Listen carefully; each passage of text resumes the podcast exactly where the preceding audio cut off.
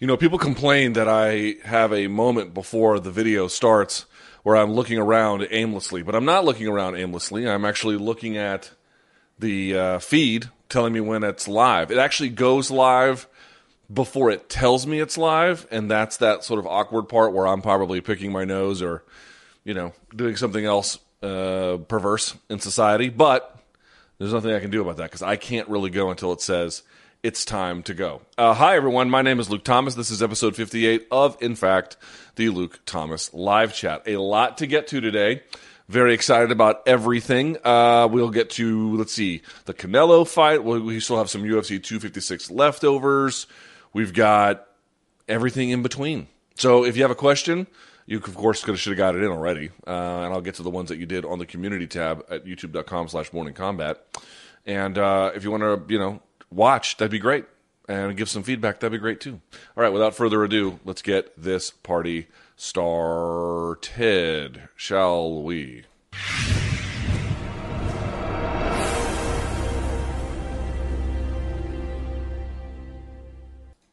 All right. Hi, everybody. Uh, before we go any further, please subscribe to the video, or I should say, thumbs up and subscribe to the video. Do all that fun stuff. Um, bit of a programming note. I think this will probably go on my personal channel, but uh, I may put it on Morning Kombat. We'll see.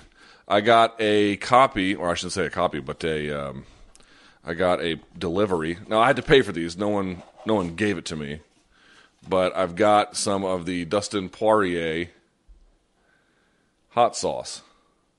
This is from Heatonist, Heaton Ist. Um, these are the folks who are involved with the show. Well, I should say, you ever seen those hot sauces that on the, are on the show? Um, what you call it? Um, hot ones. Uh, you can go to heatonist.com, I believe, and you can get them all there. I'm not exactly sure what the in- entire relationship is between Hot Ones and Heatonist. But if you're interested in like, I'm a hot sauce enthusiast, you know, so like people like, oh, I have Frank's and I put it in my fridge. It's like, well, Frank's is fine if you just need extra salt, but it's not really hot sauce, hot sauce, and you don't need to refrigerate salt. You you can leave that elsewhere. You do not need to put that uh, on uh, in your fridge. You can put milk in your fridge. You can put yogurt in your fridge. You can put meats in your fridge.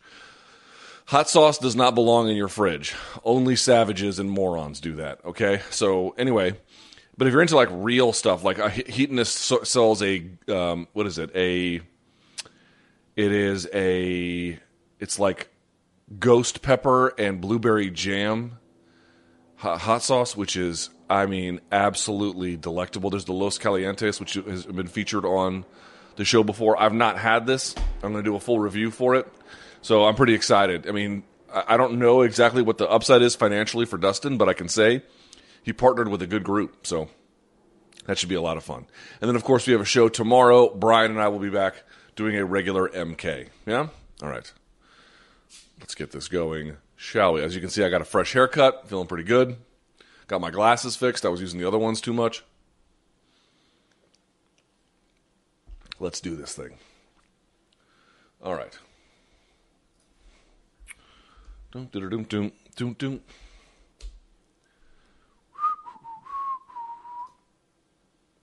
Okay.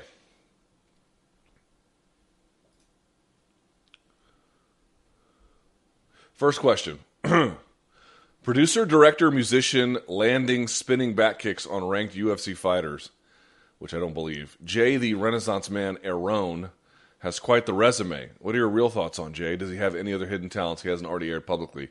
Let me tell you something. If Jay thought he had a talent in something, he would let you know.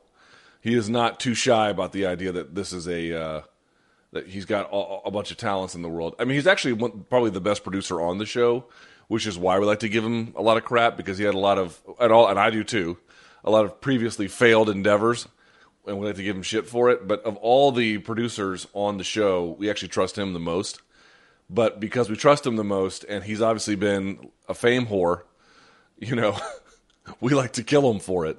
So we kill him on the air. You know, I always love when people like you guys are so mean. It's like, do y'all? I mean, you know, I, I look at the numbers on the Morning Kombat channel. The the numbers tell us a pretty clear story. The overwhelming majority of the audience, upwards of ninety percent, is dudes. I have been in the company of, uh, you know, um, I, I mean, I've had my own friendships. I've been around other groups who, you know, they have their own social circles. You know, I've known a lot of different human males throughout the course of my life. What group of guys doesn't give each other a ton of shit for things? And, and you could probably be like, oh, women do it too. Okay, fine. I mean, I'm not saying it's a, only a guy thing. I'm just trying to tell you, your guy friends don't give you shit. I always see people like, oh, it's so mean. Man, fuck y'all. You guys are soft. soft. Super soft. Uh, if your friends don't, like, if something good happens to you and your friends don't insult you for it, your friends are worthless. You know, my friends whenever they met uh, my she's not my wife, but when she was my girlfriend, they're like, "You dumb fucking gorilla." There's no way you deserve this. Blah blah blah blah blah. Like they couldn't have been more insulting. And they were nice on my wedding day, and then they were shitty the day after. You know, this whole thing about like, you know, you must be really like angry at Jay. No, Jay's actually the best producer, but because he has, you know, his own indiscretions, which is common in the human experience, and also because, you know, we like him, we're gonna fuck him up on air. That's just how it's to go. So that's why me and BC give each other shit. It's like, you guys expect us to do a show where we just get along? What's the fun in that? Uh, Dana revealed to TSN yesterday that there's going to be a backup for Poirier McGregor. He indicated it could be Gaethje Chandler. How likely do you think this is? Well, do I think they're going to make Gaethje Chandler? I mean, I don't see how they don't. Um, about where they put it is sort of your complicating factor. They've been having Chandler on the bench, and their reasoning is he just uh, just did the weight cut as a backup for Khabib Gaethje, which makes this questionable. Fly them to the island ASAP. Yeah, I would agree with the last part. Yeah, yeah. I mean, who else could it be in terms of having a pair of elite ready lightweights who would even be close to this kind of a deserving position? You could have said uh, Oliveira versus somebody if this fight with Ferguson had taken place a month or two ago. Um, but uh, otherwise, you know, you're going to be hard pressed. Plus, dude, Gaethje versus Chandler, whether it is the backup to that fight or any other fight, I mean, that has absolute, I mean, chaos written all over it. So, um, I know, I shouldn't say I know. I have strong reason to believe that that they're going to make that fight no matter what. And when you just think about what would be a suitable backup where you could plug in various, you know, fighters into various situations if the situation called for it, you know, there, there's there's a fairly narrow range of options at this point. Go to Christmas songs. What a great question. Well, it's not really appropriate in 2020, but I am partial to "Baby It's Cold Outside." Um, you like what you like. You know, you grow up with fucked up songs; they just become part of your life. So, what are you going to do? Uh, let's see. What are some other ones? Uh, Noel, Noel, Noel, Noel. Uh, Born is the King of Israel. That one, I like that one a lot. Deck the Halls, I'm kind of partial to. Um, even though it's a goofy ass song to sing. There's some other ones. Rocking around, rocking around the Christmas tree. Have that one. I like that one a lot. Um, I'm trying to think, man. I mean, I'm not too picky on them. The only one I'm like, it's tradition and you're supposed to like it, but I think is stupid is like um, you know, four calling birds, three diarrheas, two tip to tips, and a partridge and a pear tree. And then you have to go. It's like ninety nine nine. It's like ninety nine bottles of beer on the wall. It's like, oh, at seventy seven we get it, motherfucker. Like you can let it ride. You know, you know, twelve calling Mitches and or or whatever it is. You know, six dudes of donkin, fucking uh, four myths of four bath salts eating the losers or what you know whatever the fuck it is. It, it I I I'm less partial to that. Five golden rings. Uh, all right. At what age would you let your child start lifting weights? Well, that's a good question. I would say it depends what you. Okay. To my point. To my point about friends giving each other shit. This is literally this is literally um this is a picture my friend just sent me and this is the caption. Ready? He goes, "I like your latest promo shot." This is the picture.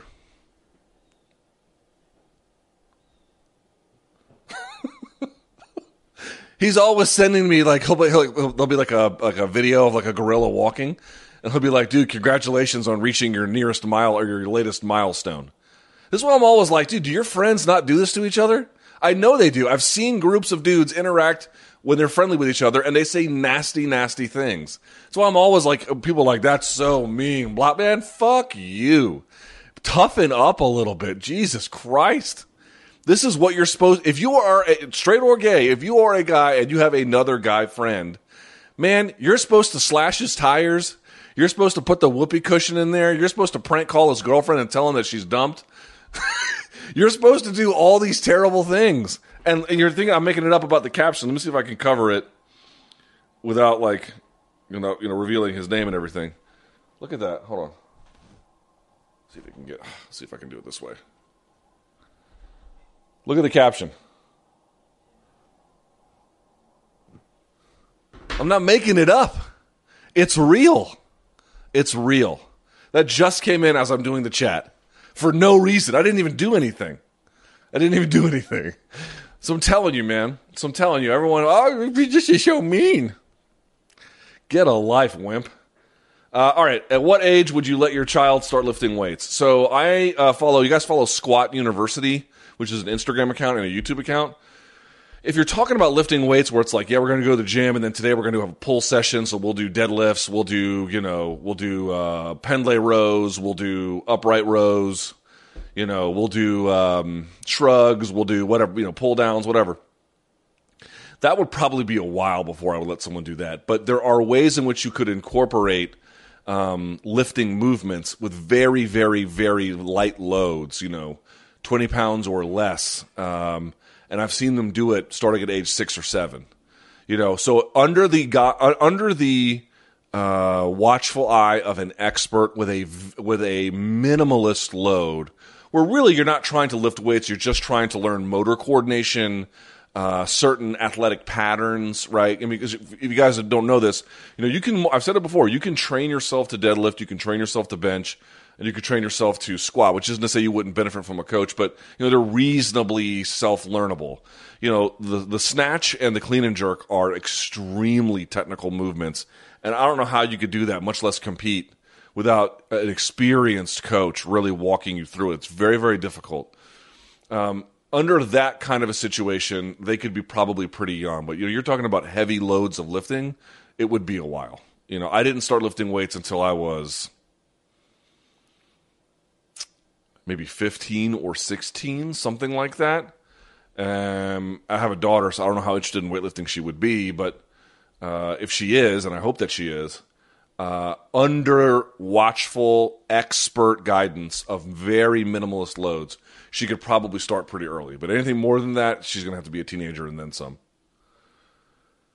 All right. Does an introduction fight at flyweight for Cody No Love make sense before a title shot? Yes, except you, in MMA with its unpredictability, you are you are introducing a level of um,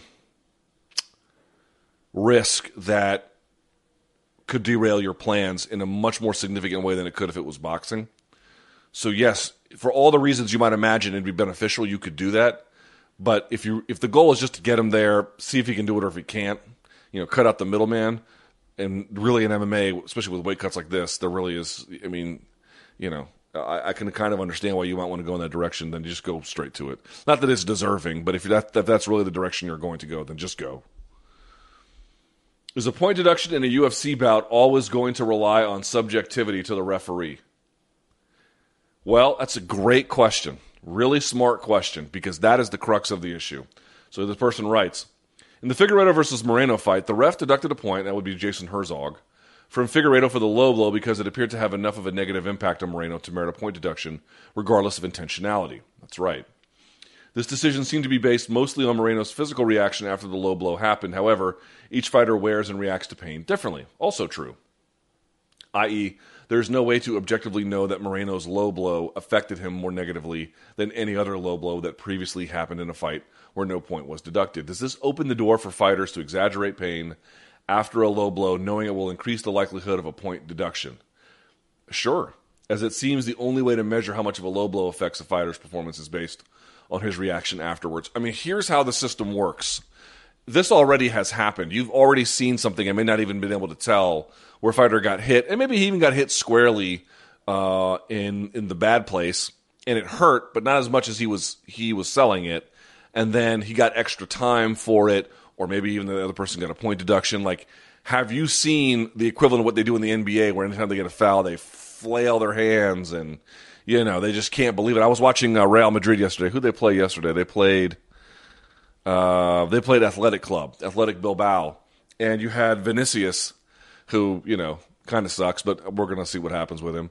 He is he is dribbling the ball and he is trying to come inside towards the goal. He's inside the box at that point, and one of the athletic players sticks his foot out, doesn't even make contact with him, and Vinicius flails like like jumps in the air and acts like he was tripped as he was just dribbling the ball straight. Now he should have gotten a fucking penalty for it. It was, I mean, absolute, undoubted, total, not merely exaggeration. He just invented it out of nothing. Um, the reason why you might see that more in those cultures is one, I think the, the, the whiting sporter communities that watch them are a little bit more accustomed to it. Two, it's harder to police. I mean, now that you have video cameras, it's a little bit easier to police, but the video camera use is somewhat limited, and the you know the referees can be far enough away where it can be kind of hard to tell, even if you have multiple referees. So there's, and then by the way, like the the more you can sell it and the better at it. I mean, that was a pretty shitty attempt at it, but the more you can do it, the more you're going to get away with it. So the answer is yes, you have all the incentives in the world to exaggerate. Some of the things that limit that are, you know, one, it's going to take some skill to do it, and most are not going to be very good at it. Two, sometimes maybe you can't quite know for certain, but you guys have seen certain ones that just landed really hard. Um, you know, there's probably some reason to believe that those might hurt worse than other ones. But the other one is just more important. It's like these guys don't make a lot to begin with. They need to win to get, you know, maximum amounts of money, which of course sometimes you know uh, exaggerating the effect of an injury can actually boost your chances of getting that right. Um, you know, we, we, there was a question about whether or not Diego Sanchez did that against Michel Pereira, but um, the point is this: a lot of fighters just have sort of this code of honor where they just wouldn't allow themselves to do that, or at least not do it very much. So that's not a rule that prevents it. That is a norm that prevents it. And eventually, what I think you're going to have is just the erosion of those norms. Somebody is going to do something where they get really benefited by just outright, cheat, you know, I won't say cheating, but um, although maybe it's that too, but let's call it working the system. And then other people are going to copy it. Right now, there's a bit of a taboo on doing it, and that taboo kind of limits how much you see it. But I, I don't know how long that's going to last because there is every incentive in the world to do exactly what you're talking about. But here's the one key about this that you guys should understand, and this is why Nevada keeps making changes that are technically better than the last system that they had, but never exactly what we need. So let me give you an example. Before it was okay, you know, the referee can stop this at any point that they want. You know, that's better than what you know if you stop the fight uh, and use instant replay, the bout's automatically over, and you're using it just to review, you know, whether or not there was a foul in the ending that was intentional or not, or something like that, right? And then they really expanded use to like you can stop whenever you want, and then the fight could resume afterwards. Okay.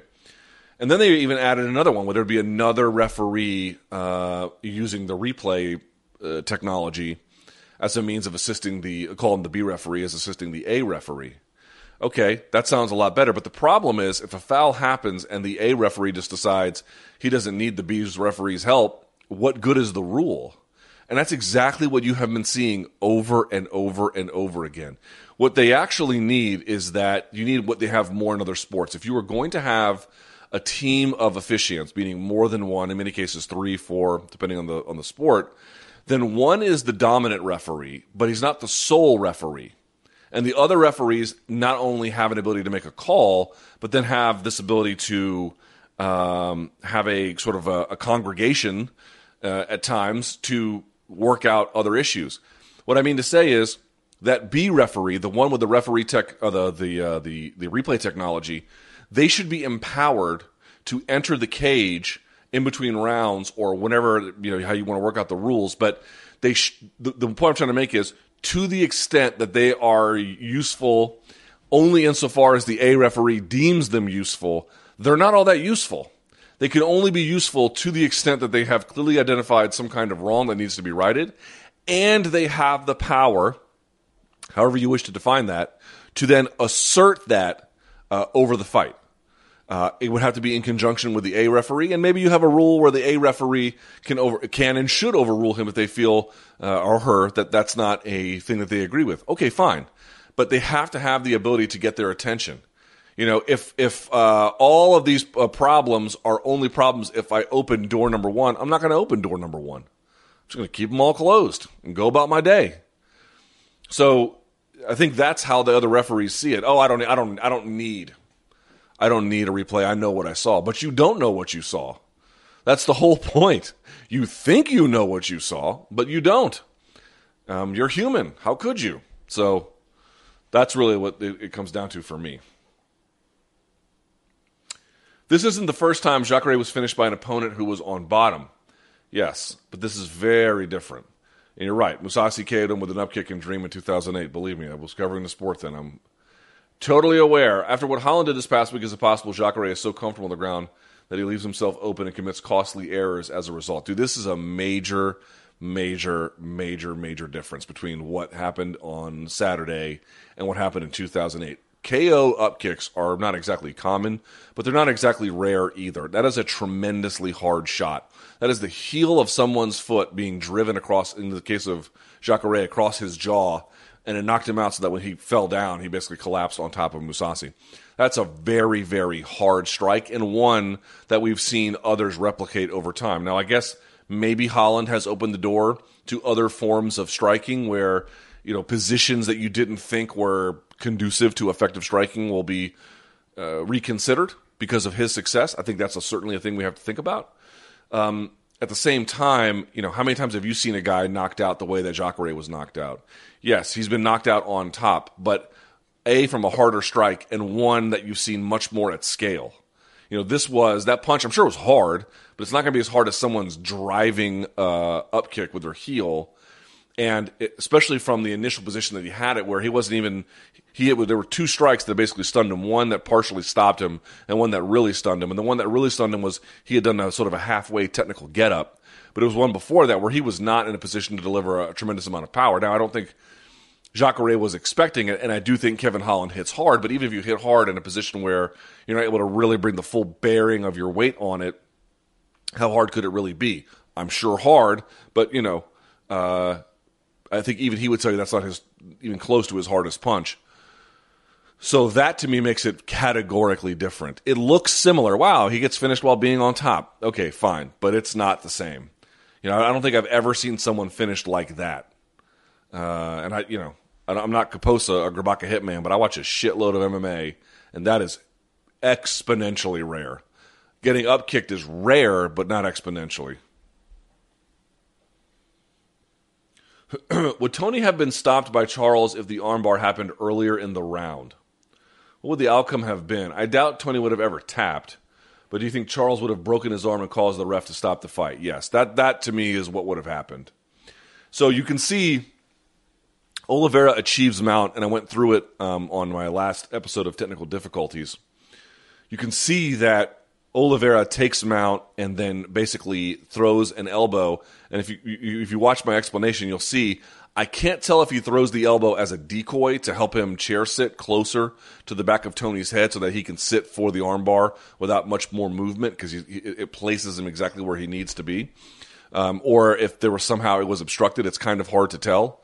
Uh, but in any case, he does in fact move closer. He kind of chair sits halfway, puts his knee behind the back of the head of Tony. So when he wants to swing for the armbar, he doesn't have to swing from Tony's hips. He's now behind the head, so all he has to do is a corkscrew. It's very, very uh, economical motion. And then he does it, but he did it towards the end of a round, so that if it failed, how bad could the consequences be for it failing? Not too bad, right? That's sort of the, the thinking there. Well, what would he have done if it had been sooner? My thought is, um, you know, I watched Tim Sylvia versus Frank Mir live, and that was different because when Sylvia got his arm broken, it was broken here in the middle of the forearm, not not here, not here, but here in the middle of the forearm, like this space. Uh, and you can see the bone. Not, it doesn't come through the skin, but you can see it. How do I explain it? It's like if this is the skin of a shirt, or this is the skin, right? So I got a beer shirt here. This is the skin you see the armbar, and then you see uh, Sylvia's bones go like this, like they punch through, not through, but they push on the skin, and you can see referee Herb Dean see it, and you can see him freak out and intervene. I mean, this is sort of what happened between Ronda and um, Miesha Tate, right, where the arm. Uh, she may have tapped or something, but the it was at least one or one either the first or second time I can't remember where the arm is so badly mangled, the referee just intervenes. When he when he tucked it behind the head like that, uh, behind the arm, excuse me, that that there was only one way that was going to go. He had tight control over Tony's face. Um, he had tight control of the arm. You know, I, I tend to think he would just would have it would have kept going, and the referee would have intervened. I I have a hard time believing he would have survived. I also have a hard time believing that Tony would have tapped. So yeah, if the referee sees that it has bent to all kinds of a fucked up degree, and he thinks it's you know uh, medically this is a time to intervene, he can, and I think that's probably what would have happened.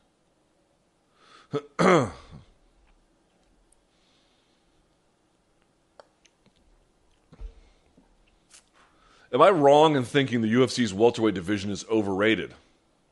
Probably. The top three made their names off of wins over Woodley, Maia, and RDA, and to a certain extent, Gunnar Nelson. To steal a Lukeism, if I may, in my opinion, and I don't suggest that this should be your opinion, just to it myself, what I would say is that these wins have not aged well. Um, it's Kaley Cuoco for Priceline. Ready to go to your happy place for a happy price? Well, why didn't you say so? Just download the Priceline app right now and save up to 60% on hotels. So, whether it's Cousin Kevin's Kazoo concert in Kansas City, go Kevin, or Becky's Bachelorette Bash in Bermuda, you never have to miss a trip ever again. So, download the Priceline app today. Your savings are waiting. Go to your happy place for a happy price. Go to your happy price, Priceline.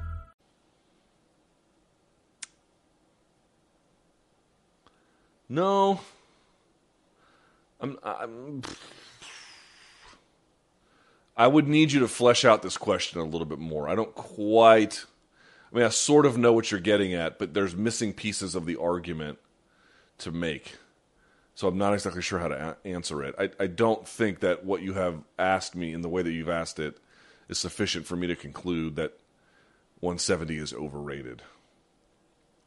Hi, Luke. Oliveira dominated Tony Ferguson, and people are saying that he is Khabib's toughest test and could beat him. But the same thing was said before every Khabib opponent, and then the fight is dominated by Khabib. Yes, that is true. Mostly. I think all of the top five lightweights could, eat, could each beat each other on any given day, but Khabib dominates them all. I don't think that's crazy. I said it before, man. It was so weird, right? The one thing I can say about Khabib, and who did I say this to? I think I even said it to Dustin when I interviewed him, which is man, can I tell you how many times I've done tape study on his opponents and like, okay, here's how his opponents over the course of their careers have handled certain situations, being pressed against the fence, firing underhooks to stand, you know, uh, hitting peek outs or whatever, you know, whatever the situation might be. And they do it against their opposition. You're like, okay, well, these guys aren't as good as Khabib, but, you know, it might tell us something. And then they go up against Khabib and it tells you nothing. It was as if the competition was irrelevant. Uh, mean, you know it's not irrelevant. You know those guys are really good, but at the same time, I mean, Jesus Christ, man, you know, it, there's a there's how you performed in these scenarios before Khabib, and then there's how you performed in these scenarios, uh, you know, with him up in your grill, and they are just two distinct universes, man. I don't think it's an idle question to wonder how a guy like Oliveira, who has just dramatically improved his submission game oh, sorry, what am I saying? His striking game, who's got a very willing and capable submission game both on top and underneath. And then more to that, like very strategic sense of how to apply it. He doesn't rush anything. I mean, he might jump on a guillotine if it's you know he really likes his likes the moment, but like he didn't go for the armbar on Tony until the end of the first. He didn't really get the guillotine on uh, Kevin Lee till what the third or fourth round. He took his time. He took his time, you know.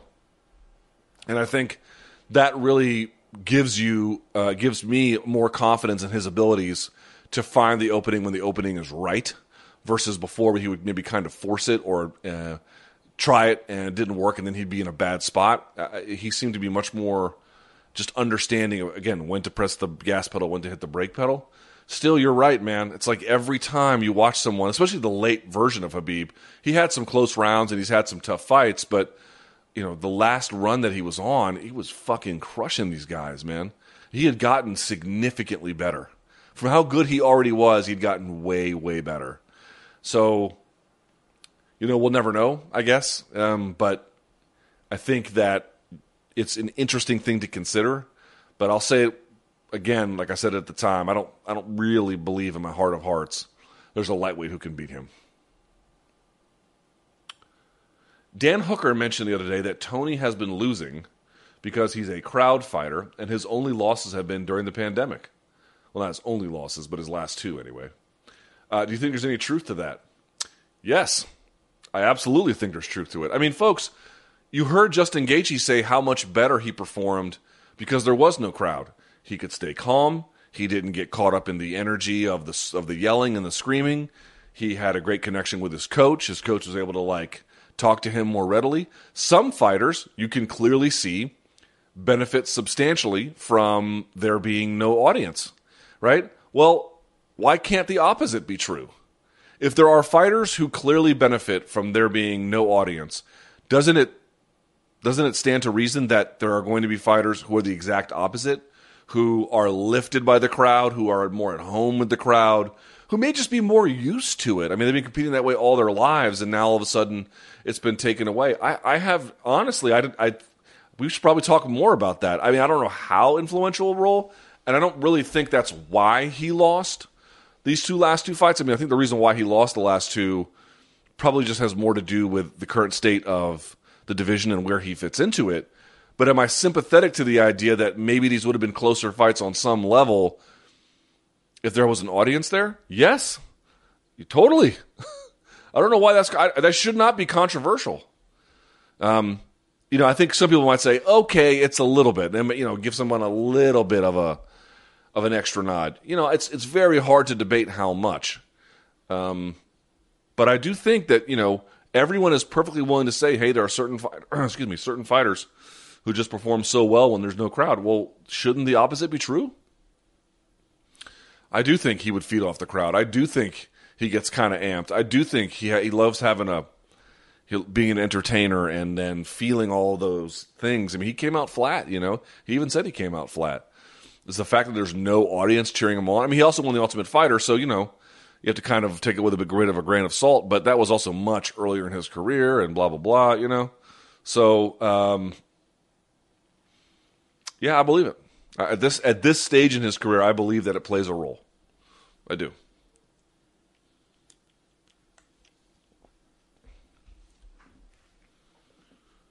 Uh, next question is pretty similar.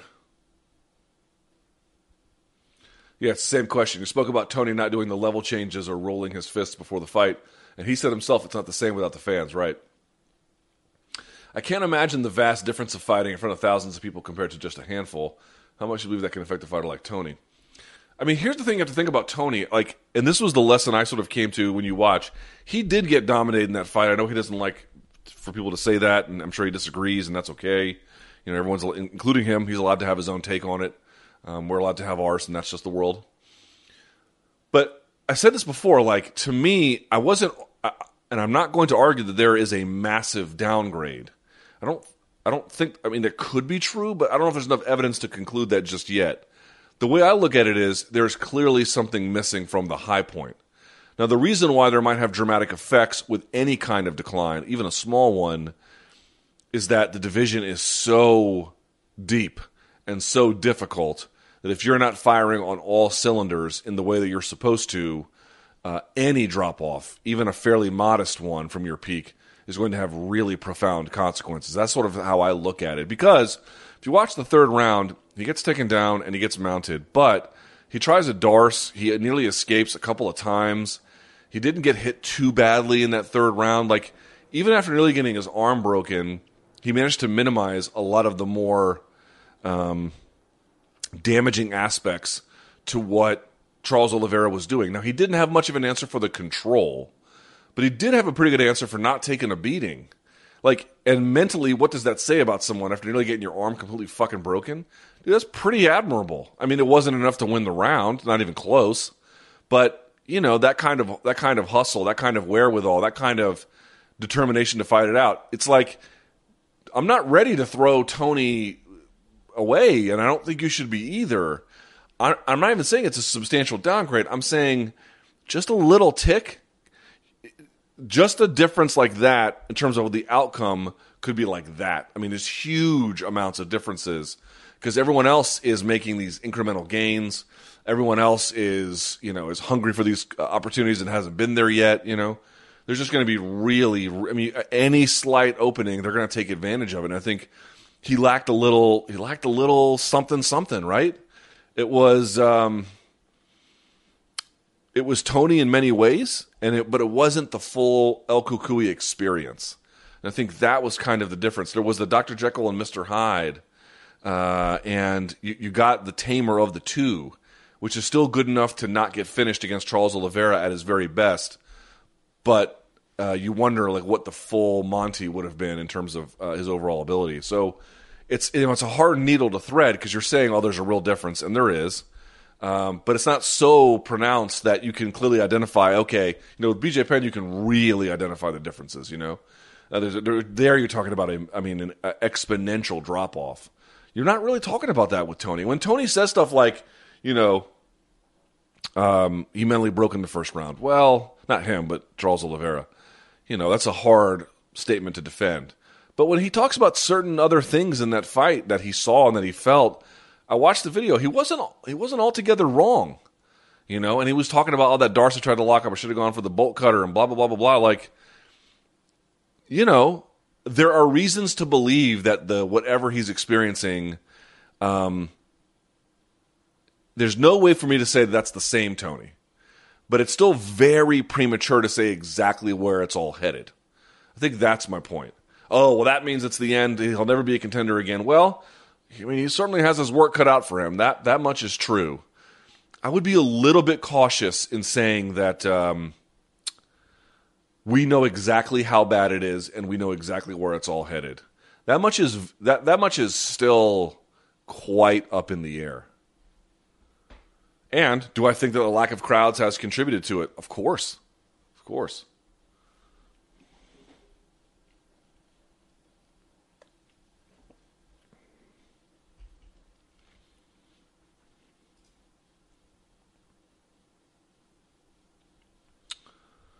Do you think Poirier's improved fundamental boxing ability will have effectively closed the gap between he and McGregor, which was clearly demonstrated in the first fight, all other differentials aside?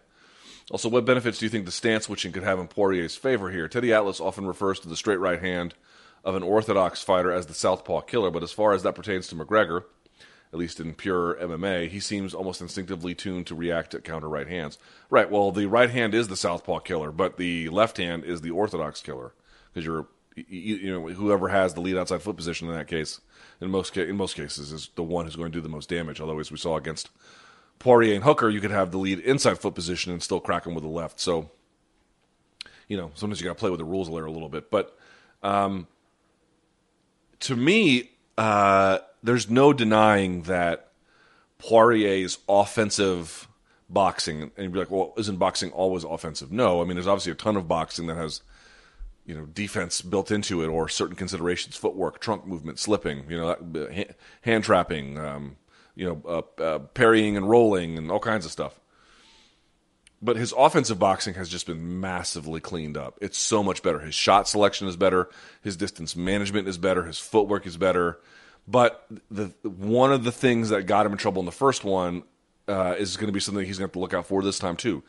Not nearly as pronounced but definitely something that has to go into consideration, which is Conor's accuracy is never better than in the first or second round. I mean, he is so dialed in, and his shot selection, and his range management, and his uh, his willingness and ability to set traps and to create um, scenarios conducive to what he wants to do. You know, he's so good and, and, and willing to pull the trigger on them early. I would say that Poirier is much more dangerous a little bit later. Now, if you're totally overmatched, Poirier will run your ass over quickly. But I don't think Conor's really overmatched. It, it seems like it's a it's a pretty even match in many ways. So to me, I also think that Poirier's defensive boxing has gotten a lot better.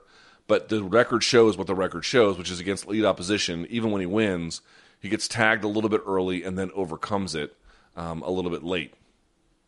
uh, or at least does his better work a little bit later.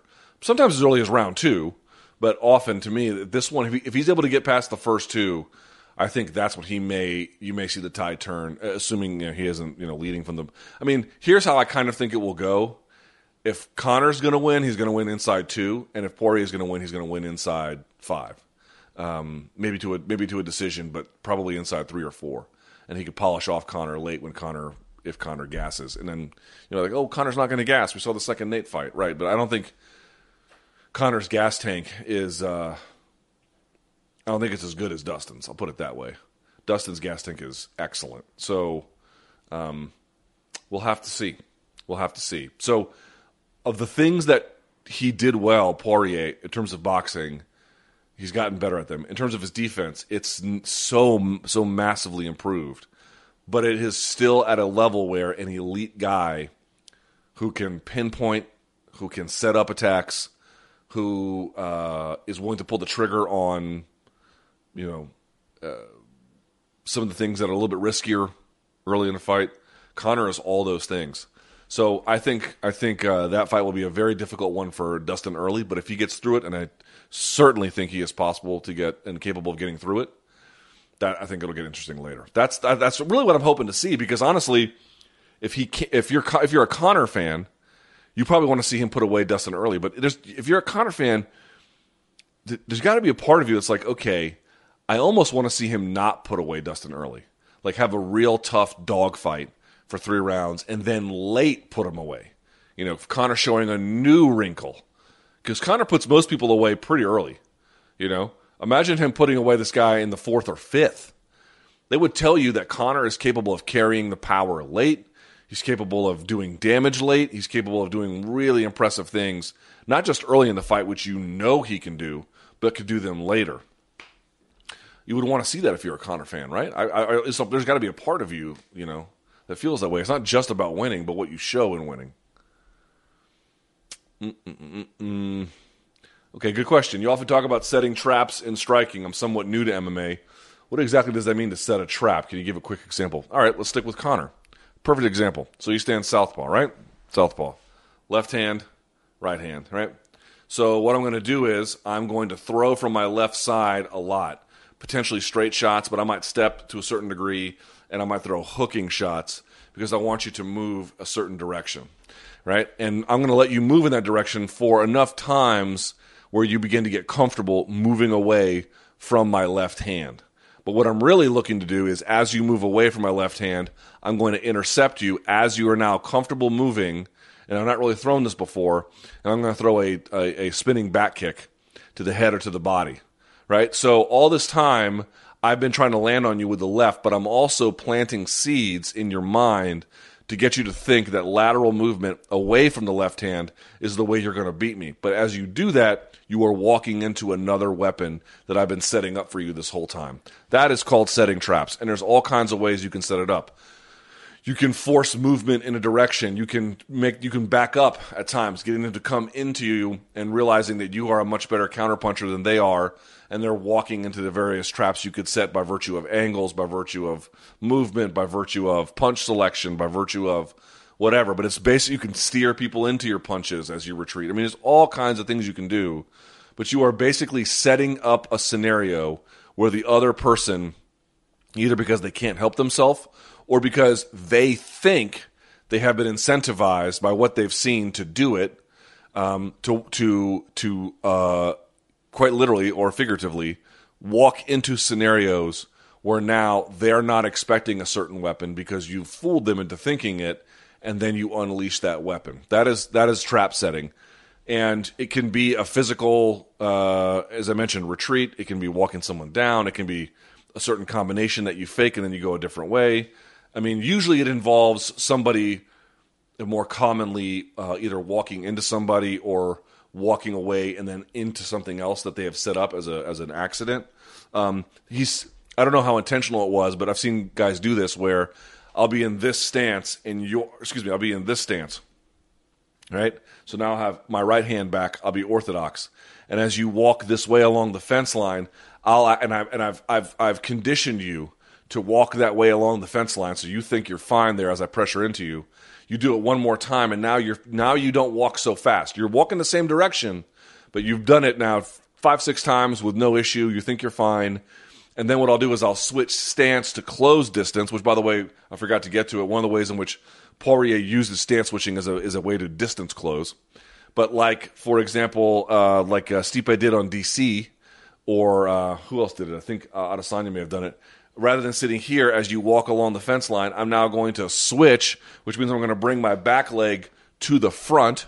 As I bring my back leg to the front, I've switched stance, so you're not ready for the read. And now I've gotten closer to you, and now I get a, oh, Justin Gaethje did it to uh, Edson Barboza and I just I just turn and walk into you. I've uh, to the extent that those were traps they set up versus reads they made in the moment. You know, you go back and look at the tape, see what you think. But those are plausible scenarios of trap setting. It's getting you to walk into something again, literally or figuratively, getting you to embrace a scenario that I have tricked you into believing is safe for you to do whatever it is you want to do. When in fact, you have now walked into a scenario that is very advantageous for me by switching up the looks and now giving you what I really want to give you versus what you had anticipated or experienced up to that point. And there's any number of ways to do it. Which fighter has impressed you the most in 2020? Someone that exceeded your expectations. For sure, Kevin Holland and Figueiredo. Um, you know, Chimaev, I think, would probably be on that list somewhere. Uh, let me look. Ah, fuck. Hang on. It's a good question.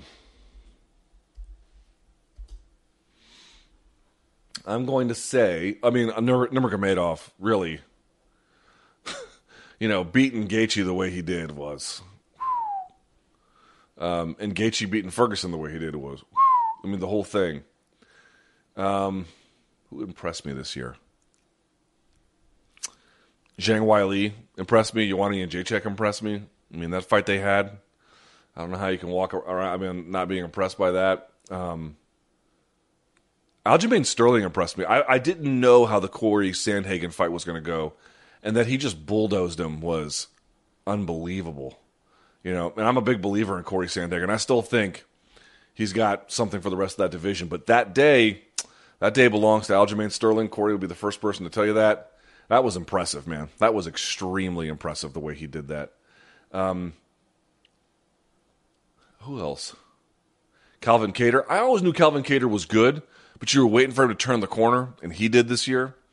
Uh, I feel pretty good about saying that. Um, to watch Dustin Poirier get back on top after suffering suffering losses is, is always a thing to behold. Uh, Gilbert Burns, his maturation as a striker has been amazing.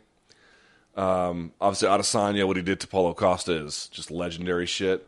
Jan Blachowicz, I don't know how you can name somebody who, you know, did did everyone see him coming?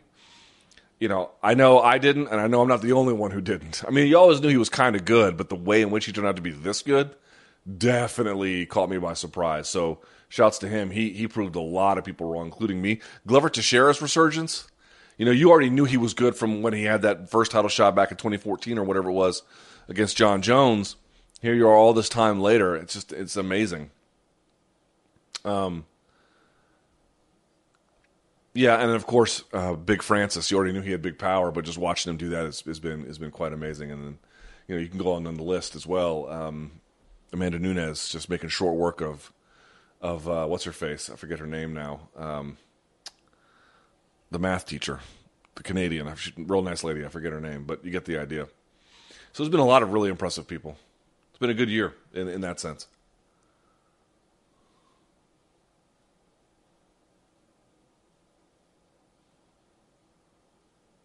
As you know, the UFC recently cut some of their more well known talents. Big John McCarthy recently said that Tony Ferguson could be next on the chopping block. Which big name talents do you think are in jeopardy being cut? Yeah, I don't agree that Ferguson uh, is on the chopping block. Now, obviously, I'm saying that in a way where I'm not sitting in on the matchmaker meetings. I am skeptical of that. I mean, for a lot of reasons. One, um, again, he's still, I, th- I think, still good. Now, the other ones who got cut, you know, still have some life left in them as well. But two losses, they're just going to cut you like that. I mean, and you've been an elite fighter for eight years or more. I, mm, that seems awfully hasty. You're sending someone to Bellator that fans love that um, is still willing to take fights. You know, part of the issue with Yoel was that he was like, no here, no there, no there again. And they just, and, and he had missed weight. Like with Tony, doesn't miss weight. He doesn't dodge opponents, you know, uh, and he doesn't put on bad fights. He has two tough fights that, you know, could signal something more significant. But for the moment, like, I, that seems to me not the right read. The other ones that could be on there uh, I think JDS could be on there. I think Jacare could be on there. I think again, you we went over this the other week, right? It was a combination of age, um, you know, fight readiness, you know, your relationship with matchmakers, to what extent you're a popular figure, um, to what extent your best days are in front of you or behind you, irrespective of age, damage, cost. I mean, all of them sort of fit in there in there, and it's never you have to have all of them or four of them or six of them or whatever. You know, it's it's it's going to be a feel thing based on the matchmakers, but I don't agree um, that Tony would be a leading candidate for the UFC to get rid of. That seems super hasty. Now, if he goes out there and let's say fights. So let's look at the rankings here. So let's go to to lightweight. Okay, if he went out there and fought a Paul Felder, who was a good fighter, a great fighter, but who was sitting at eight, eight in the rankings, and he got demolished the way he did against Gaethje, then you might have a problem. Because it's one thing to lose to Gaethje, who's the current number one contender, you know, top three fighter in the world in that weight class. Oliveira has now clearly put himself in a similar kind of position. You're not losing to bums, man. I mean, you're losing to really good fighters, really good fighters. Uh, and there could be all kinds of circumstances that explain that, or at least somewhat contribute to the downswing. I think age is a thing you have to consider as well, but which makes I think Big John's uh, thought process there not altogether wrong. And again, we'll have to see him; he could be on the money with it, but um, there just are not enough boxes you can check for Tony that would make me think that he's on the chopping block in the way that you would for JDS, who you know cannot take punishment. Um, it was you know has significant mileage on him, who has lost you know four in a row or something. Dude, we're not even close to that level with Tony. Uh, not yet. So you know, if he has another bad year, well, then we can revisit this conversation. But right now, I would be extremely surprised if Tony was cut. Very, very, very, very surprised.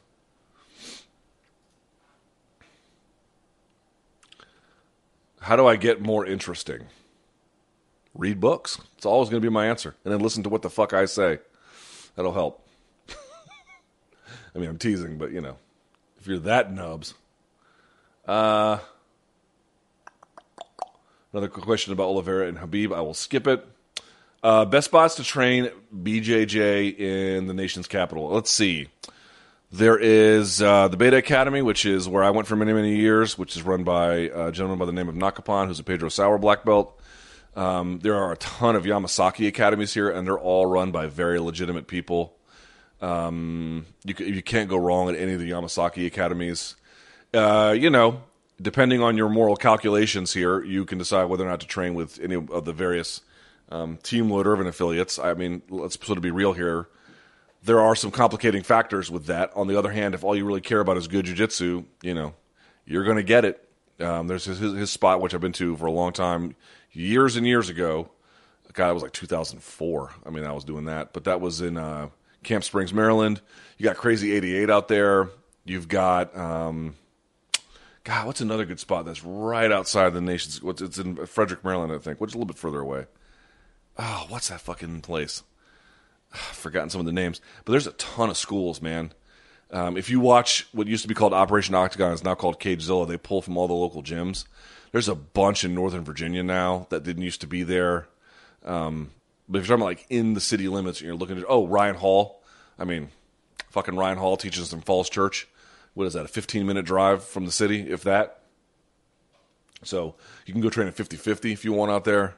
Um, there's a ton of good places. There's a ton of good places. So it can't go wrong, man. Between Yamasaki Academy, between Ryan Hall's place, if the Lloyd Irvin thing is up your alley, uh, you know, Nakapan uh, or a Beta Academy. Any of those. Any of those are, you'll get sick rounds, dude. You'll get really, really good training. Judo, I don't know. I don't know. I don't know specifically what would be the best place to get judo. Man, fuck judo. like judo's here's what I mean. Judo's amazing. It's an amazing martial art. But if you're if you're 25, you know, and you've never trained judo, you've never trained martial arts in particular, you've never trained judo, I don't think it's wrong to incorporate some judo training into your jujitsu, but you can skip judo. You're going to get fucked up, man. The injuries in judo are nothing to play with. Why would you want to get that injured if you don't have a real competitive ambition and also competitive potential? Like, people get real hurt doing judo. I don't rec- I mean, I could never be more fucked. Not forget wrestling. Striking obviously depends on what kind of striking you're doing and how serious you are and you know how much sparring and blah blah blah. But like, I just knew, I just knew that if I went to judo practice, something terrible was going to happen to me. And every and you're like, oh well, if you think that it's going to happen, even when I tried to like control my mind and be like, okay, it's not going to happen today, it's not going to happen today, blah blah blah, you know, and, I, and everything would be fine. And then you would just take, oh, you know, one fucking Osoto Gari that you weren't supposed to, and you land badly on your neck or your fucking hands or. And you know you had to tape your fingers because they would get all fucking mangled grip fighting and shit. I mean, dude, that's a rough sport. That's a rough sport, and if you don't have any real need to train it, skip it. That's what I learn a double leg, which you can do in judo too, the Morote Gari. But mm-mm, mm-mm. there's one thing I would do over again, I would just skip it altogether and then just take more wrestling. Which you know you'll get injured doing that too, but fuck that, fuck that. Here's a stupid question about Jake Paul. I'm going to skip. Luke, have have you? Is there a touching your glasses drinking game yet? there needs to be. These fucking things are slippery, man. How do you guys? Because here's what happens: it gets down to here, and then I can't quite see right, so I have to kind of just put it back here. But it it doesn't take much for it to go down to that level.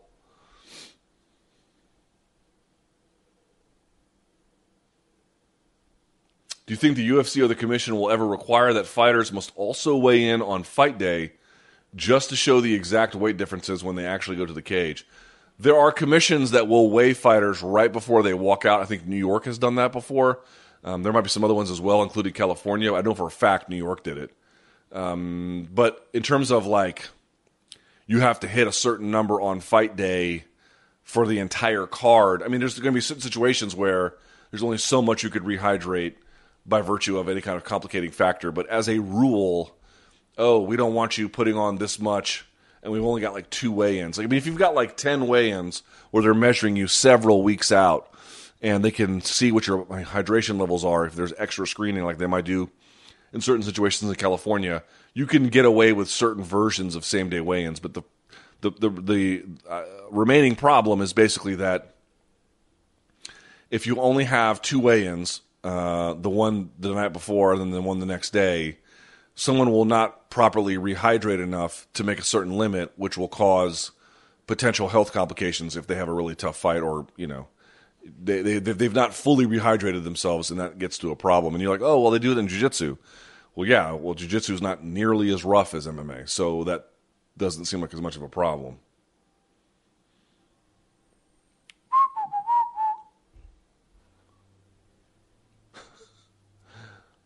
Who would sell more pay per views? That's an interesting question. Mayweather versus a Paul brother or McGregor versus a Paul brother?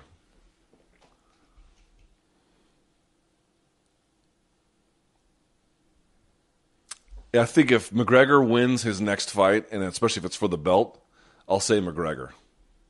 But if he loses his next fight, um, it might end up being Mayweather.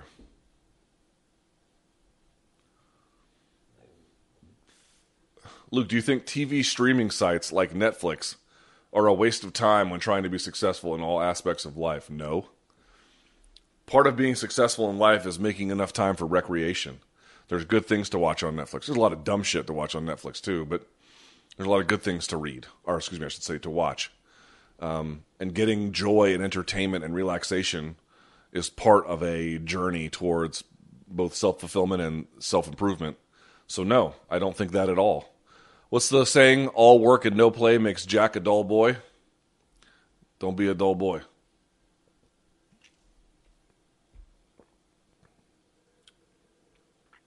Uh, let's see.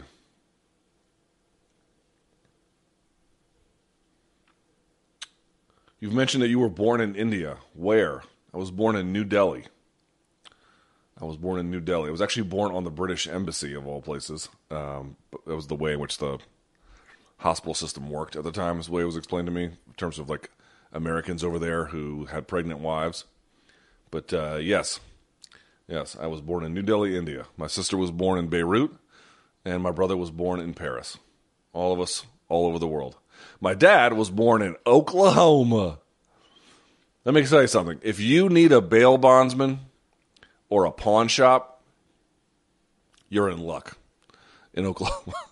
Uh, actually, there's great parts of Oklahoma. I'm teasing. I got mugged in Oklahoma, so don't be fucking getting all self righteous on me, people from Oklahoma.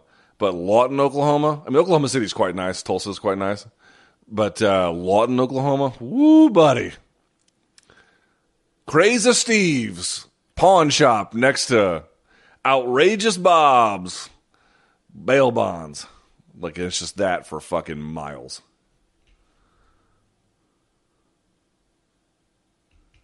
Mm-mm-mm-mm.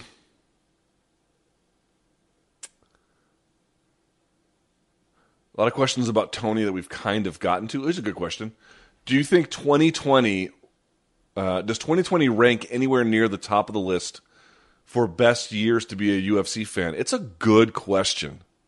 I mean, you have to you would have to define what it would mean to be a UFC fan, and this is why I say that. Uh, does that mean somebody who because if part of being a UFC fan is like meet and greets and going to shows and blah blah blah, well then obviously this has been a fucking horrific year for that. If it means um, you know just what was available as a television product, it's been an exceptional year. If it means you know, we, would need to define a little bit of what it means to be that experience. But let's talk about the last one.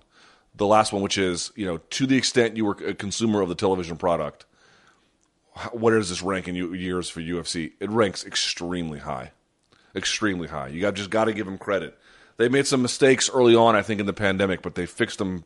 It seems like they fixed them relatively quickly, and they got to a good place to have a sustainable sort of assembly line of content.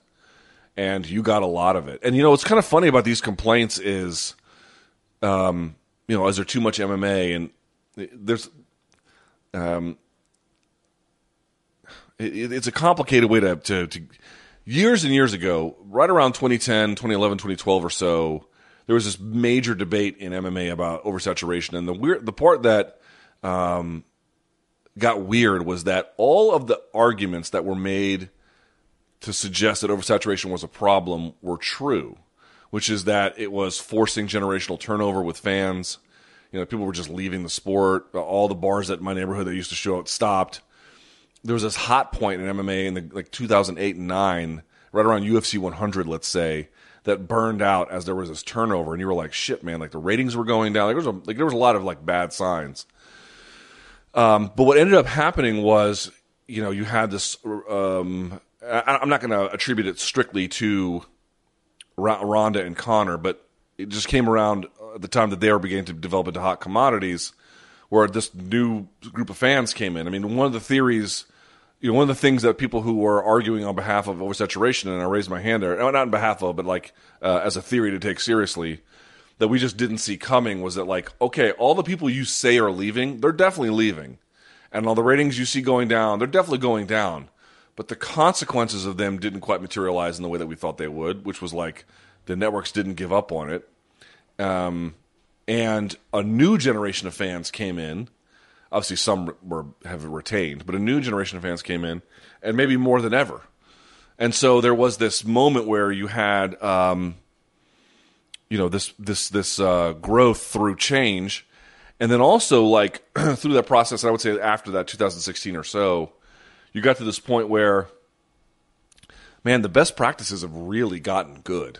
You know, I see a lot of complaints about the homogeneity of these cards And I understand some of those complaints, and I think they were very valid when oversaturation was happening because a lot of the fights were stale. There wasn't nearly as much creativity and inventiveness.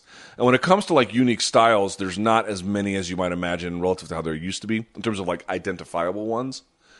But today, you can turn on a random UFC card, and man, you, you can see the jokes on Twitter about the names and blah, blah, blah. I don't even know who the fuck these guys are. And then you watch and you're like, dude, the fights, know, some bad ones, obviously. There's some shit ones. There's some bad cards. and You know, and these arguments like, oh, the ones people pay attention to the least, those are the ones that do the best. That's just a line promoters tell you to, to buy into the product they've put into the least. Just don't, just ignore that shit. But what I will say is, I can't recall a time where I could turn on any random card and see as much just thorough skill level as I do today. And so you're talking also about big fights that they were able to make and interesting moments. And you had this Joaquin Buckley knockout and what Adesanya is doing, and you know Poirier versus Hooker and um, Joanna Jacek versus Zhang Weili, like this, you know, this globalized sport with all this other stuff. Okay, that's all true too. Like the high water mark is is incredible, but sometimes the best way to measure a sport is not just by its high water mark, but or at least by an organization's level anyway, but by the low water mark. And the low water mark is fucking high. It's high, man.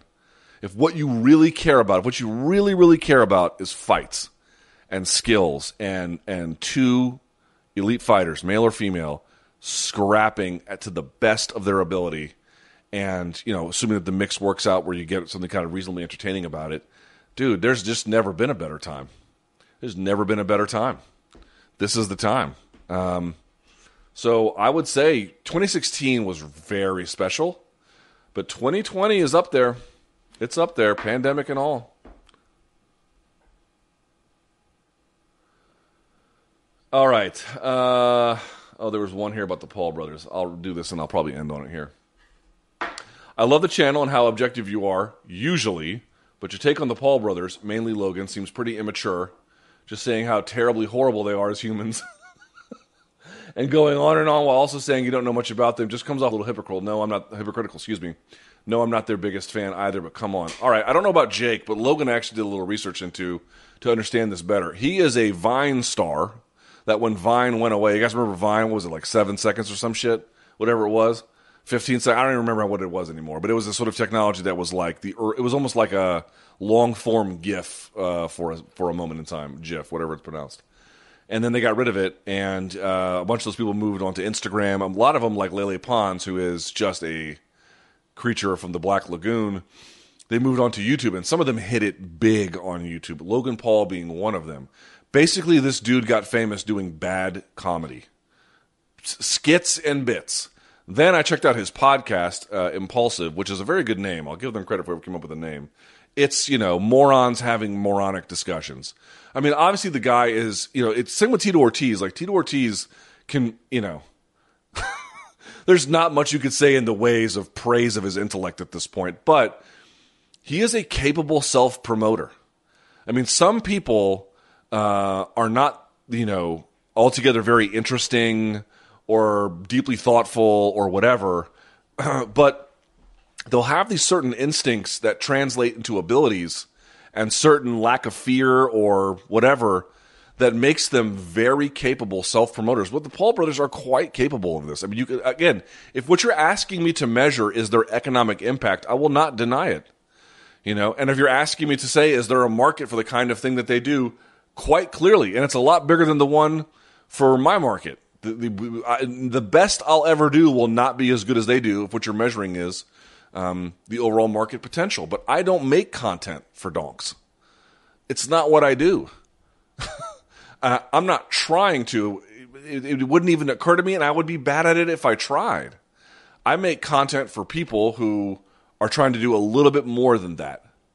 I don't make content for the for you know for fucko and pisso, which I'm saying in a very pedestrian and immature and frankly um, you know vulgar way. I understand that, but that's no one watches technical difficulties for for, for who, who lacks deep interest in the nuances of combat sports. It's not that's not who the audience is, and so as a consequence, It will always be narrowed. Listen, man, if you guys want to give praise to the Paul brothers for hustle, I am certain that they have hustled. And if you want to give them credit for what they have turned themselves into in terms of their financial returns, I won't I won't I won't get in the way. That's not what I do. It's not I couldn't do it if I tried. The objective fact is what the objective fact is. They are massively successful. But they do it because they appeal to fucking idiots.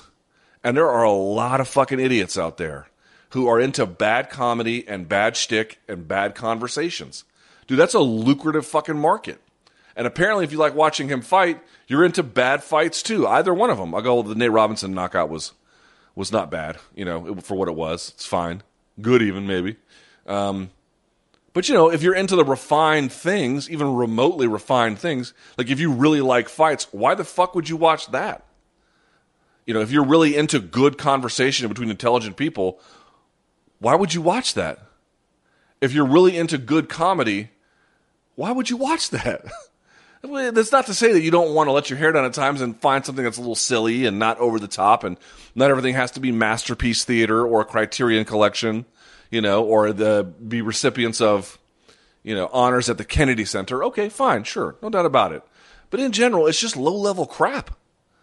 And God bless them, dude. They made a ton of money off of that. You know, I, I no doubt about it, man. They are the American dream. Good, good for them, dude. I'm not here to stop what they've got going on. Couldn't do it if I tried. But you guys want me to dignify it because there's a large audience for it? I'm not doing it the the the size of the audience to me confers respectability in terms of um, maybe what their ambitions have been, but for the product itself, it's fucking stupid.